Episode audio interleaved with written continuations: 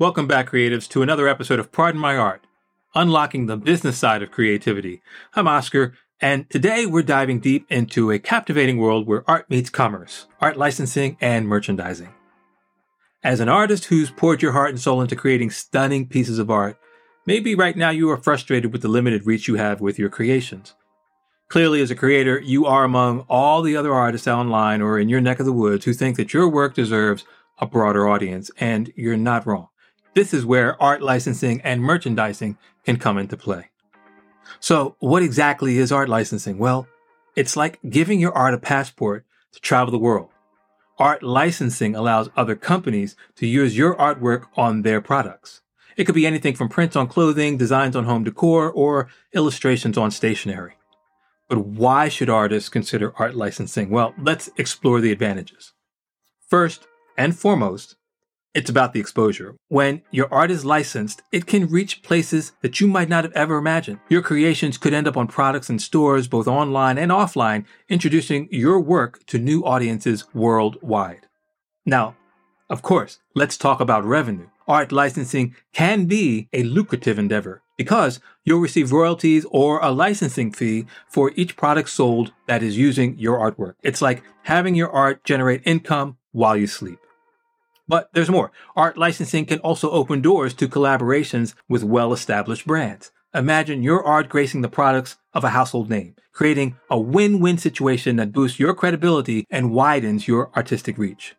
Now, remember, art licensing isn't limited to just one product category. It can span a diverse range of items from apparel and accessories to home goods and even tech gadgets. The possibilities are endless. So what are the steps? We've talked about this before, but first you got to build a strong online presence. Create a style guide for each collection of your artwork, which is essentially a portfolio of the pieces that you have available for licensing.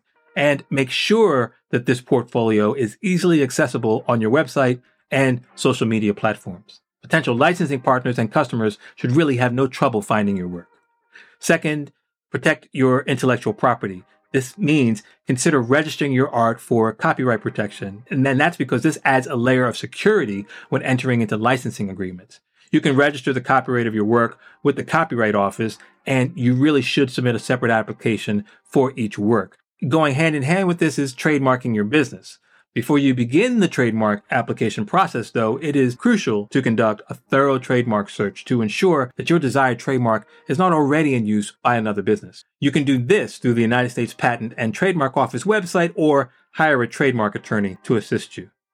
There are a number of steps, but ultimately you will need to prepare and file the trademark application, and you can also use the USPTO's online application system, or you can submit paper forms.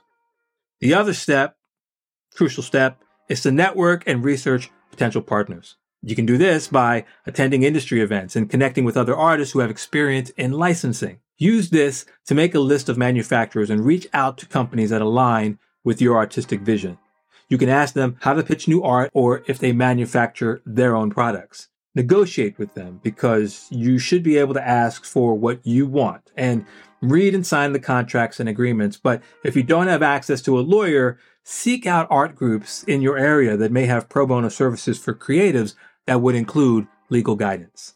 When considering a licensing deal, you can think about things like whether the license is exclusive or non exclusive, the specific products that the buyer can put the art on, the part of the world that the license is limited to, the length of the contract and renewal options, whether you'll receive samples of the final product, and how much you'll get paid and when. The 2023 movie Tetris, which features Taron Egerton and Akemi Rogers, is the true story of how Tetris was able to become the number one selling video game and how screwed Egerton's character, Hank Rogers, was when the licensing of the game via Russia became very muddy waters. I suggest that you watch this fun and factual film if you want to know more about licensing contracts and the pitfalls of not reading them carefully. The percentage of royalties you receive will vary, but it's usually around 10% or less, unless the licensee is selling posters or prints of the artwork. Royalties are sometimes calculated according to the total number of products that are sold or manufactured. Read the contract.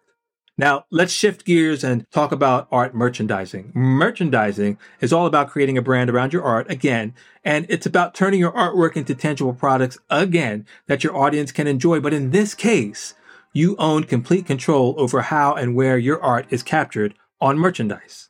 If you have ever been to a public art gallery and stopped into the visitor store, you will probably remember seeing some of the art featured at that gallery on all kinds of merchandise. And you may remember seeing people, if not yourself, coughing up loot to buy a mug or a hoodie with a Picasso painting on it. From cards to toys to clothing, since it is your art, you're not just selling products, you're selling a piece of your creative spirit. It's a chance to connect with your audience on a more personal and maybe utilitarian level. So, how can artists get started with merchandising? Well, here are some steps to consider. First and foremost, decide what to sell. What are the products that you want to have your art on? Secondly, what's your brand identity?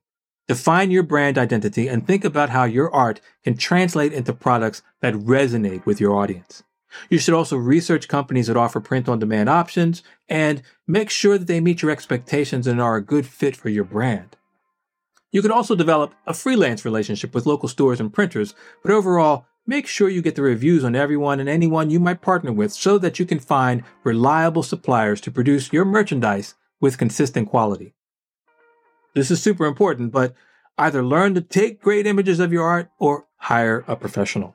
And you have to think about a marketing strategy. In all of this, consider your target audience, including your current followers or customers, as well as potential new audiences. Again, look for community art groups that may be able to help you with business plan creation or marketing plan creation, and which may have other free resources available for you. And finally, you have to think about distribution. In this case, plan how you will handle order fulfillment, shipping, and customer service way ahead of time. Maybe the merchandiser that you're using will handle all of that for you, and you don't have to hold on to any inventory. Maybe not. You have to decide what is best for you. Ultimately, turn your art into products such as graphic tees, sweatshirts, hoodies, tote bags, phone cases, stickers, art prints, posters, etc., etc. If it can be printed on, you can probably have your art on it. And there you have it, fellow creatives. Art licensing and merchandising are powerful tools to expand your art's reach and also generate income from your passion. It's about sharing your creativity with the world and making a mark with your mark. As we wrap up today's episode, remember that your art has the potential to touch hearts and homes across the globe. So explore those licensing opportunities, embrace merchandising, and watch your art journey reach new horizons.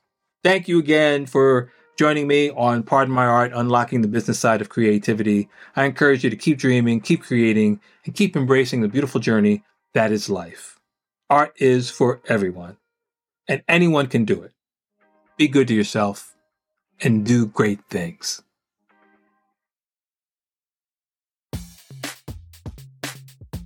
Are you an artist looking to take your creative journey to the next level, but you feel stuck and unsure of what to do? Do you dream of turning your artistic passion into a sustainable and diversified income stream?